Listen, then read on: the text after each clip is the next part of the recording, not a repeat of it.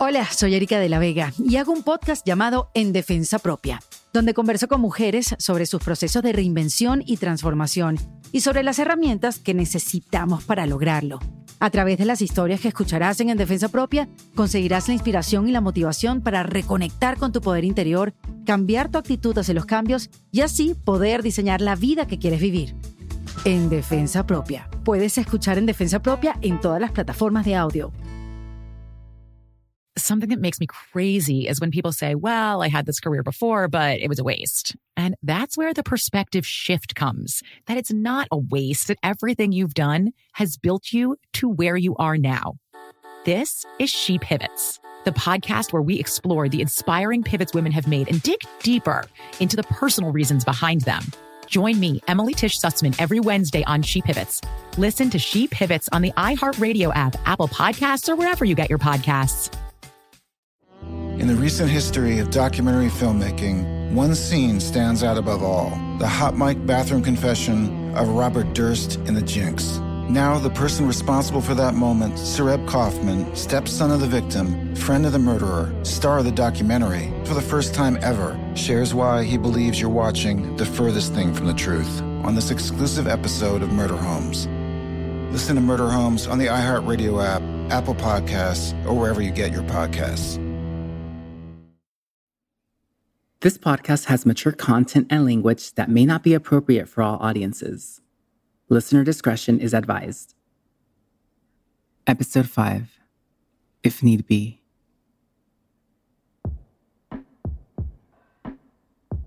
After my relationship with Zach ended, I realized that I didn't just need to share my whole story with someone. I was ready to share my emotions. My needs are a big part of who I am. When I actually looked at what I was sacrificing to be this cool girl that someone would want to date, I realized that the cool girl wasn't real at all. And I wanted to be real. But that's scary. After doing all this work trying to find acceptance for my identity, what if my emotions get me rejected? That terrified me.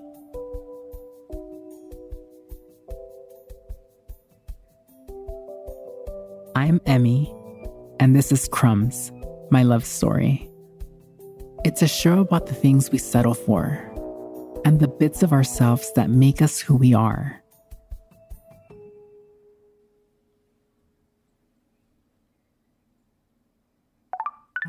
Emmy, 28. Opinionated foodie and adventurer. Looking for a relationship. After Zach, I spent a lot of time on dating apps. And I'm trying to practice voicing my needs. So as I'm swiping and swiping through these profiles, I'm trying to imagine if I can have a deep connection or a deep, meaningful conversation with these people and not just notice if they're fuckable or not. Wondering if I can be vulnerable with them. I don't know what clue I'm really looking for exactly. So I'm back on Tinder and I you know, I'm swiping, swiping, swiping. And I see this guy and he's dressed in black. He's got a goatee. He's tall, dirty blonde hair in a man bun. He kind of looks like a Viking. He's so handsome. In all his pictures, he's got the sweetest smile. And he was just very sexy. And I swiped right. And as soon as I swiped right, it was like, it's a match. So this guy's name was Max, and he immediately asked me out on a date.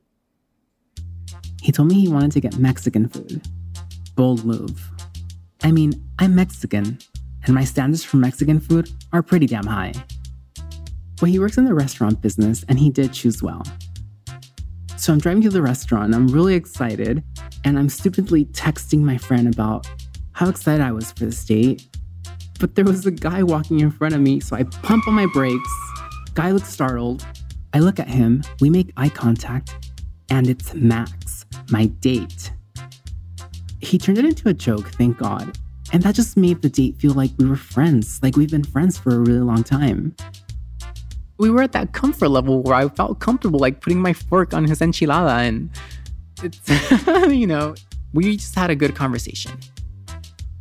He asked deep, meaningful questions, said really smart, insightful things about mental health and both being in recovery. Max came off as a smart guy who had his shit together. He worked for a fancy pizza restaurant with locations all over the world. And he said all these amazing things about me being myself and facing adversity. It was seriously like the perfect date.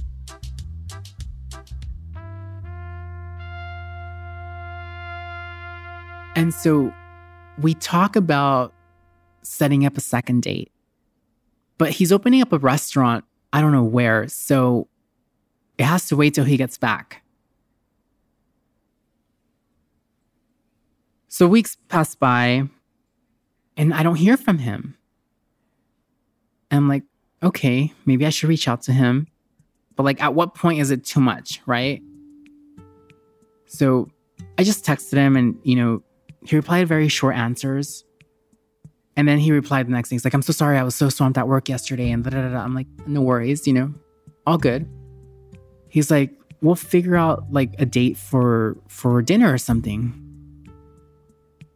I think about a month passed by and I didn't hear from him. So I'm at this place where I've already made a decision that I have to be more vocal of my needs, of what I really want. And I like Max. I felt like I needed to talk to him. And the day came when I got up the courage. It was his sobriety birthday, the same day as a friend of mine. So I start texting him, like, you know what? I'm gonna call him. I don't know where I got that bright idea because that's not my MO. Like, I'm a text person. But I thought it would be more personal. My heart's beating so fast. It's like boom, boom, boom, boom and it goes straight to voicemail. At the end of your message, press 1. Hey, Anthem. Emmy. I just wanted to call and say happy birthday. Congratulations on 60 years of sobriety. Um, that's an awesome milestone, and I hope you have a great day. And I hang up. Oh my god, what did I just do? Is he gonna think I'm clingy? Did, did I just make a fool out of myself? Fuck! I tried to forget about it. I only had to wait one day, and then I got a text. Hey, Emmy, thank you so much for the birthday wishes. That was really, really nice of you.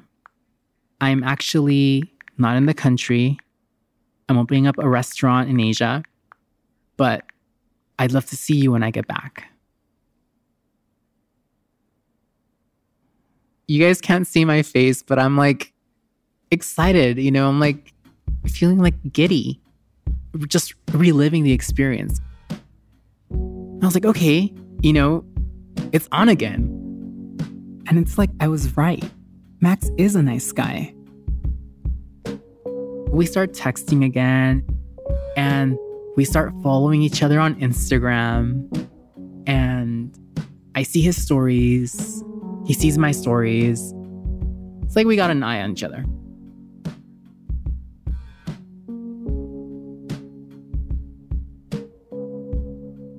So I'm waiting around for this second date.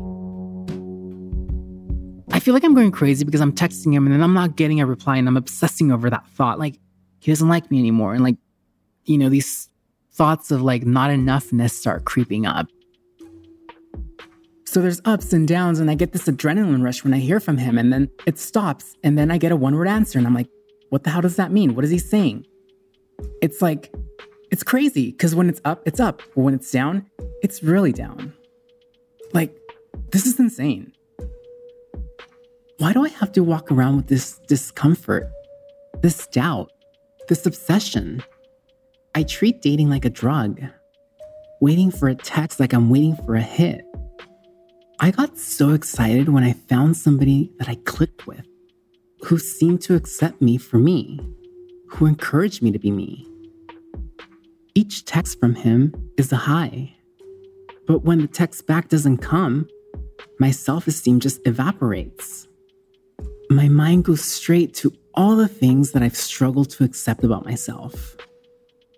So just sitting alone with my phone and my thoughts is not good. But as bad as the back and forth with Max was, it was still better than what I went through when I first transitioned, when I was trying to find the right dating scene. Online dating was becoming a problem, but early on, I didn't even know where to start. In the recent history of documentary filmmaking, one scene stands out above all the hot mic bathroom confession of Robert Durst in The Jinx. Now, the person responsible for that moment, Sareb Kaufman, stepson of the victim, friend of the murderer, star of the documentary, for the first time ever, shares why he believes you're watching the furthest thing from the truth on this exclusive episode of Murder Homes. Listen to Murder Homes on the iHeartRadio app, Apple Podcasts, or wherever you get your podcasts.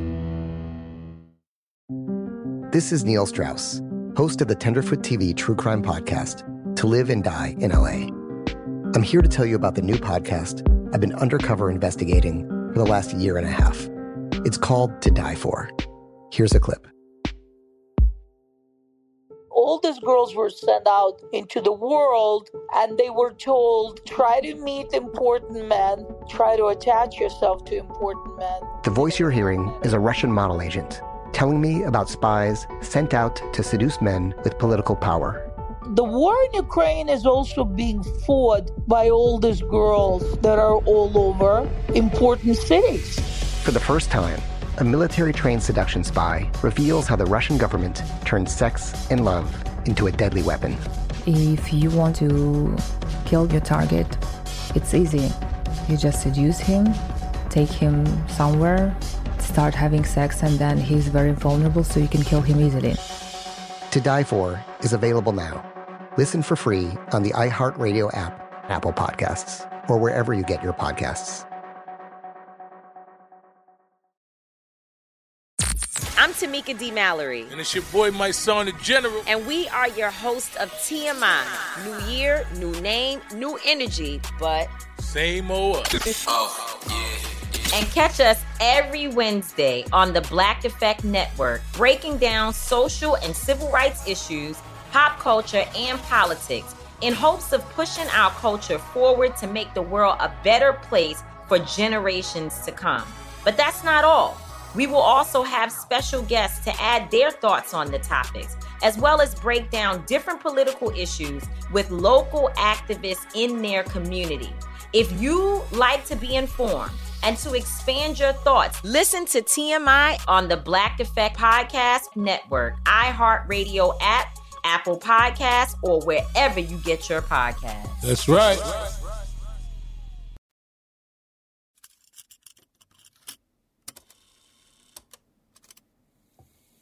When I first started my transition, I had met a girl at the clinic where I would go get my hormones. And this girl was very friendly. And I felt like, okay, here's my first trans woman friend. She had been in her transition for longer than I had, and she was kind of showing me the ropes, kind of, in terms of where to go out.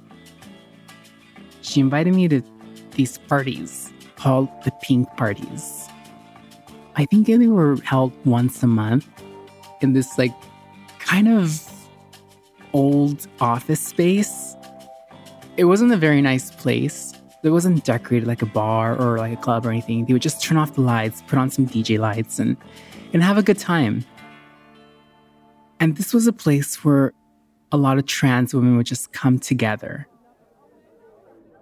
So I remember my first time that I walked into this party, I was so nervous right? I remember just circling around the block and just contemplating whether I wanted to be a part of this or not. This was my first like real outing in transition, so I wasn't sure what to expect. When I walked into this pink party and started meeting some of the other girls in the trans community, I felt like a sense of community. No, that's not true. I felt this sense of a potential community because when I walked in, I didn't feel warm and fuzzy. I actually felt really intimidated because you had like these gorgeous women just standing around and I felt like I was lost, right? I didn't look anything like them. Like I was in the beginning stages of my transition. And I just started like always comparing myself. I remember these two girls walked in at one point and they walk straight into the bar. They look so perfect. They look like Barbies. They have like this porcelain skin, this like long, beautiful hair, beautiful breasts, small waist, big butt. When I saw these women, I was like, I wanted to look like them because when they walked in, everyone's head just turned. I started building this false idea of what I had to look like. Had a warped frame of mind in which I thought that that's what beauty looked like, right?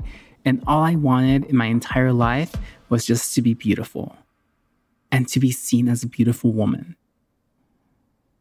So when I was introduced to them, I was just, you know, very shy and very quiet. They were nice, but they weren't like engaging with me. They weren't dying to like get to know me.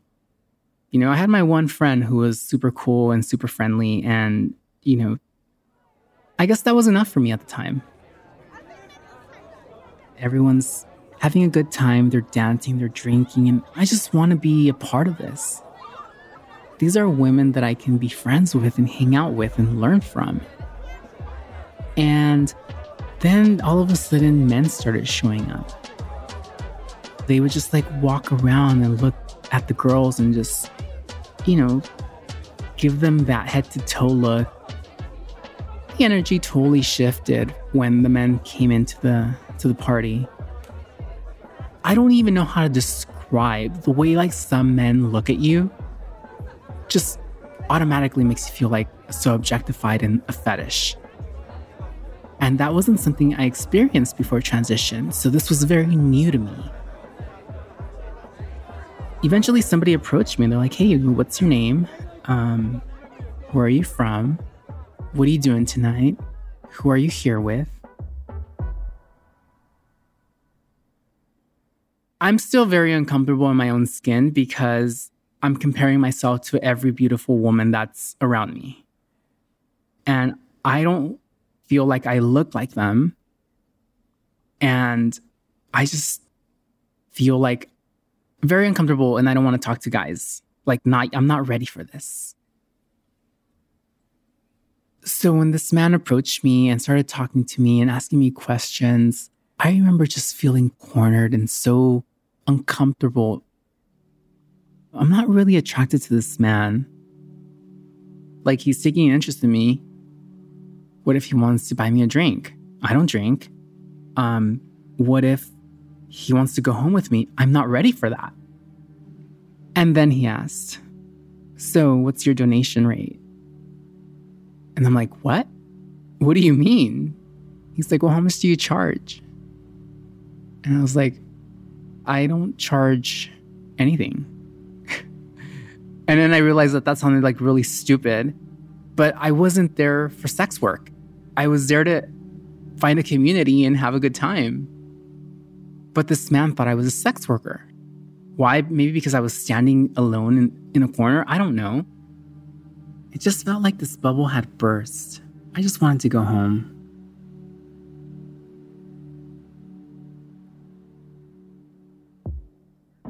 It became very clear to me that this was not a place where men come to find a genuine connection with a trans woman.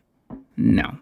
No, sorry. This was a place where men would come specifically to hook up with trans women. This room was a complete fetishization room. I wanted to be seen as a beautiful woman. And in that room, that's not how I felt at all. I wanted to try flirting. I wanted to have that sense of validation and I wanted to be admired because that wasn't happening in my regular world. I went to one other pink party and then I started going out to other bars that trans women frequented.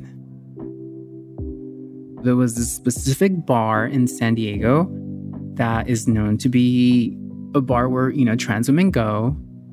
And it's a little hole in the wall bar that smells like piss and alcohol. Like the vibe is just like, let's hook up. That's the vibe that you get as soon as you walk in.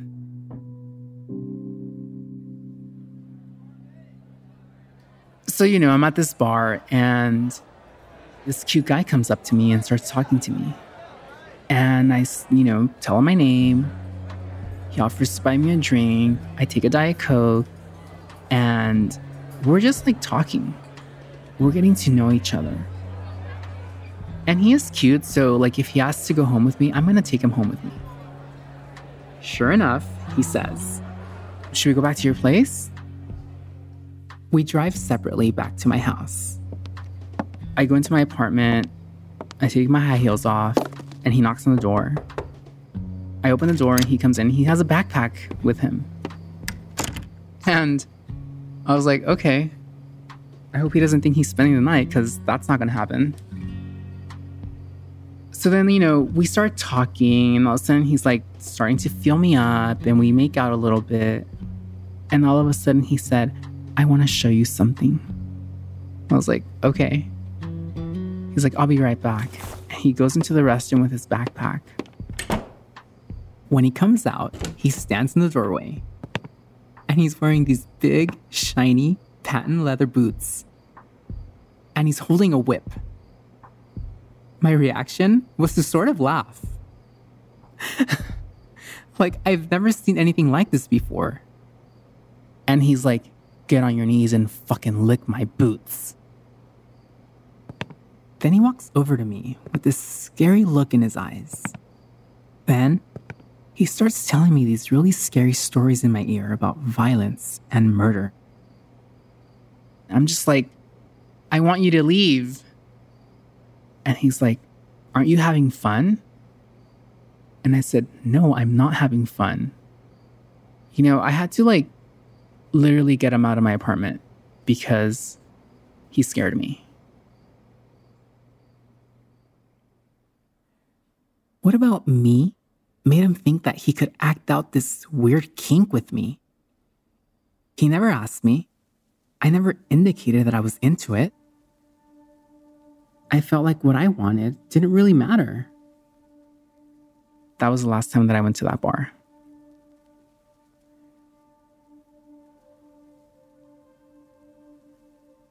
So I thought, maybe I can protect myself better online.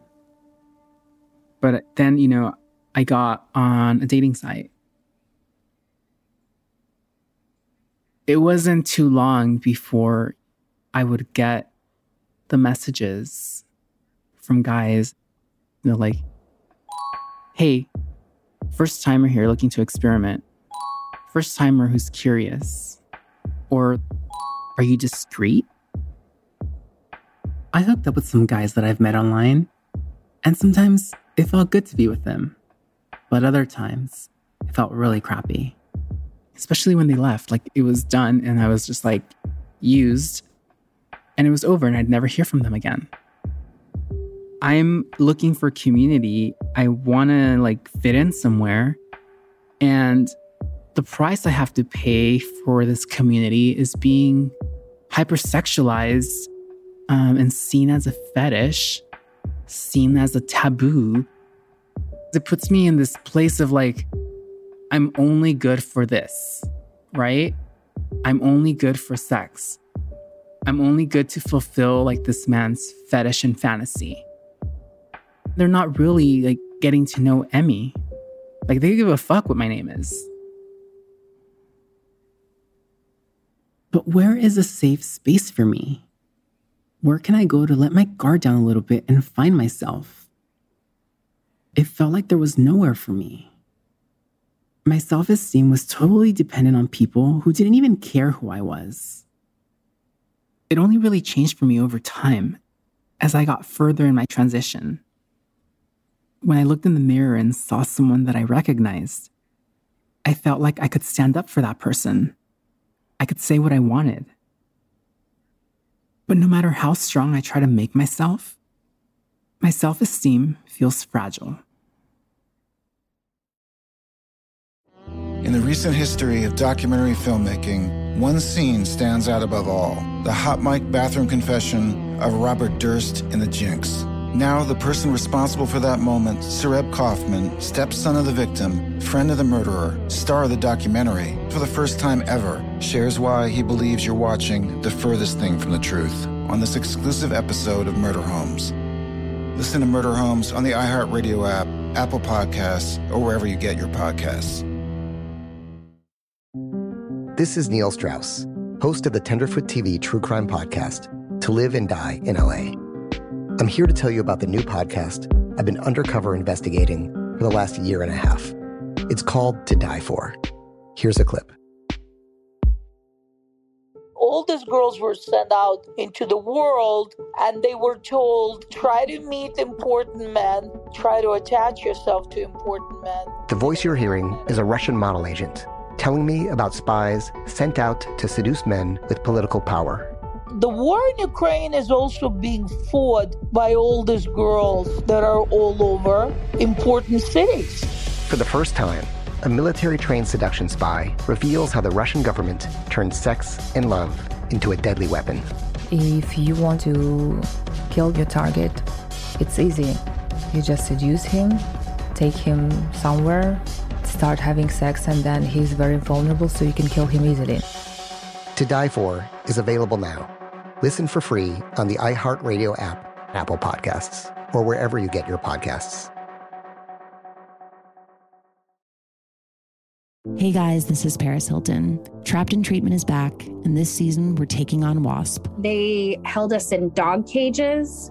They starved us. They beat us.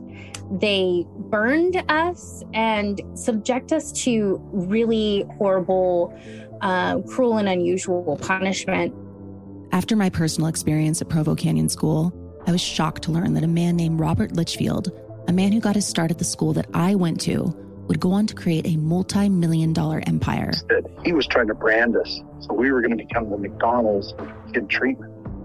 The Worldwide Association of Specialty Programs and Schools. they prey on you know a parent's really natural and beautiful love for their children in a really really uh, unfortunately effective way at this time in my life now, if someone presented this program to me, and not just because I've already experienced it, sham, scam, beware.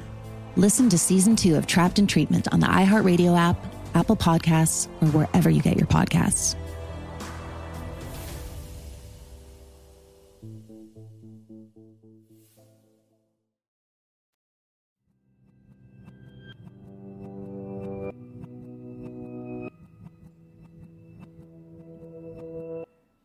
So here's why I'm telling you about Max. Because in lots of ways, I was in this place where I felt stronger, bolder. I gave myself permission to have needs. But in other ways, I was just so dependent on Max's interest in me. He's left me on this like cycle of like, I mean, he's kind of ghosted me a few times. Yet his text message comes in and I'm still excited to hear from him right? That I don't even have negative thoughts about him ghosting me. And Max kept confusing me. He texted me after weeks of silence about that second date. And he finally fucking set a date. So we get to the restaurant that I chose. And it's a really nice restaurant. We're sitting outdoors. There's like, you know, fire going next to us. And he just starts asking me about life, right? And I ask him, like, hey, I have a question for you. He's like, what's up? And I asked him, so I know that going out with a woman who's transgender was not something that was on your radar. Why did you decide to go on a date with me? And he looked at me, he's like, I just saw you as, you know, a beautiful woman and I I guess I've always been attracted to like people who have like adversities, who overcome adversities. And we just start talking about, you know, my journey as a trans woman. He's so interested in like the social stigmas that I faced. So that was really encouraging, you know, after all these ups and downs, it seemed like it was finally like on a positive. So while the waitress goes and gets the check, I excuse myself to go to the restroom. And I pull the waitress over to the side. I'm like, I give her my credit card. I'm like, here, like, I want to pay for it. He gets kind of awkward when he finds out. Like, maybe he's joking about being mad at me, maybe not.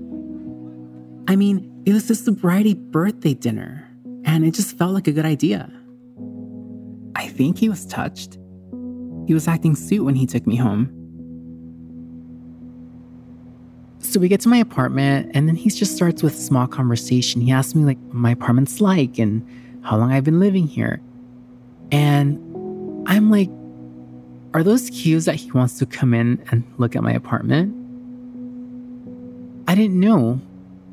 I couldn't figure it out. Like, if I would have invited him to come in, would he have taken that the wrong way and think that I was like, I don't know, trying to get in bed with him?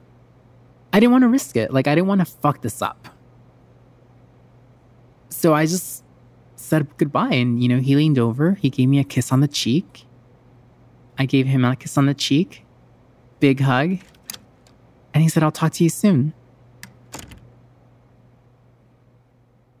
So, one extra thing here. I noticed that this stranger, this girl from Long Beach, had been watching my Instagram stories for a few weeks in a row. And the only thing we had in common was that Max followed her.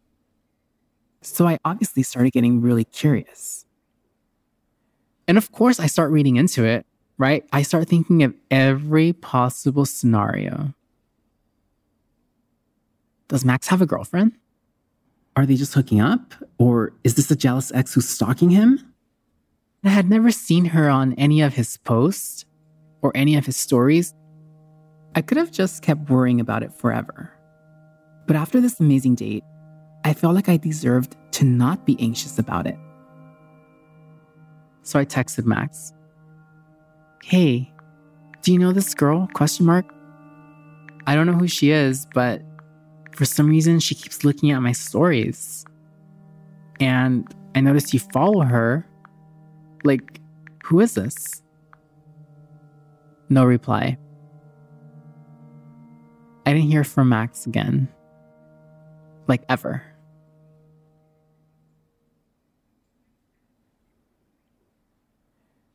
How did I fuck this up?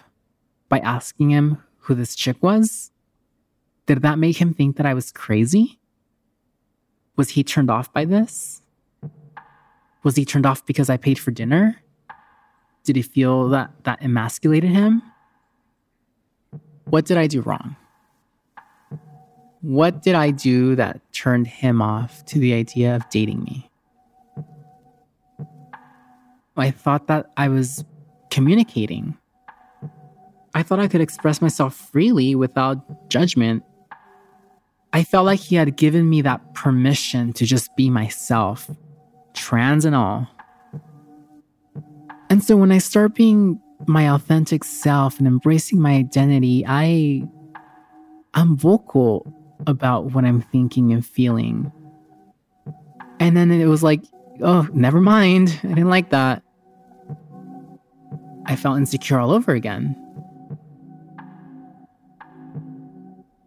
So for a long time, I kept replaying like each scenario in my head and just really, you know, analyzing every text that I had sent him, every conversation that we had, just to see where it is that I had gone wrong that turned him off, right? And I was looking for my faults when in reality, there's nothing wrong with me.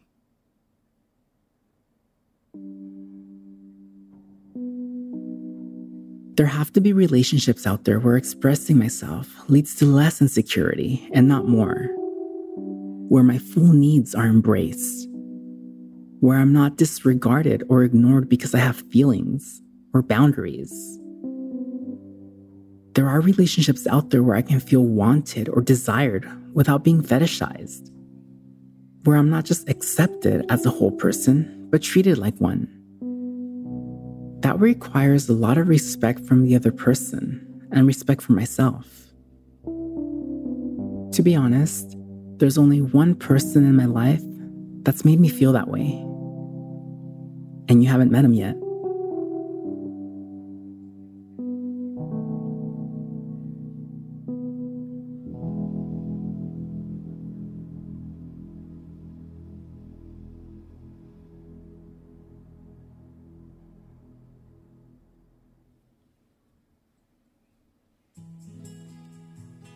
Crumbs is a production of iHeartRadio's My Cultura podcast network and Sonoro in association with Trojan Horse.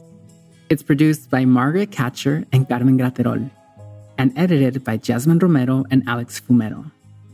Original music by Daniel Peterschmidt and engineering by Manuel Parra and Daniel Padilla. Executive produced by Gisell Bances and Connell Byrne for iHeart, Alex Fumero for Trojan Horse, Joshua Weinstein, Jasmine Romero, Camila Vitoriano, and Jeronimo Avila for Sonoro, and me, Emi Olea. Special thanks to Monisa Henricks, Fernanda Estrada, and Sara Mota. Listen to Crumbs on the iHeartRadio app, Apple Podcasts, or wherever you get your podcasts.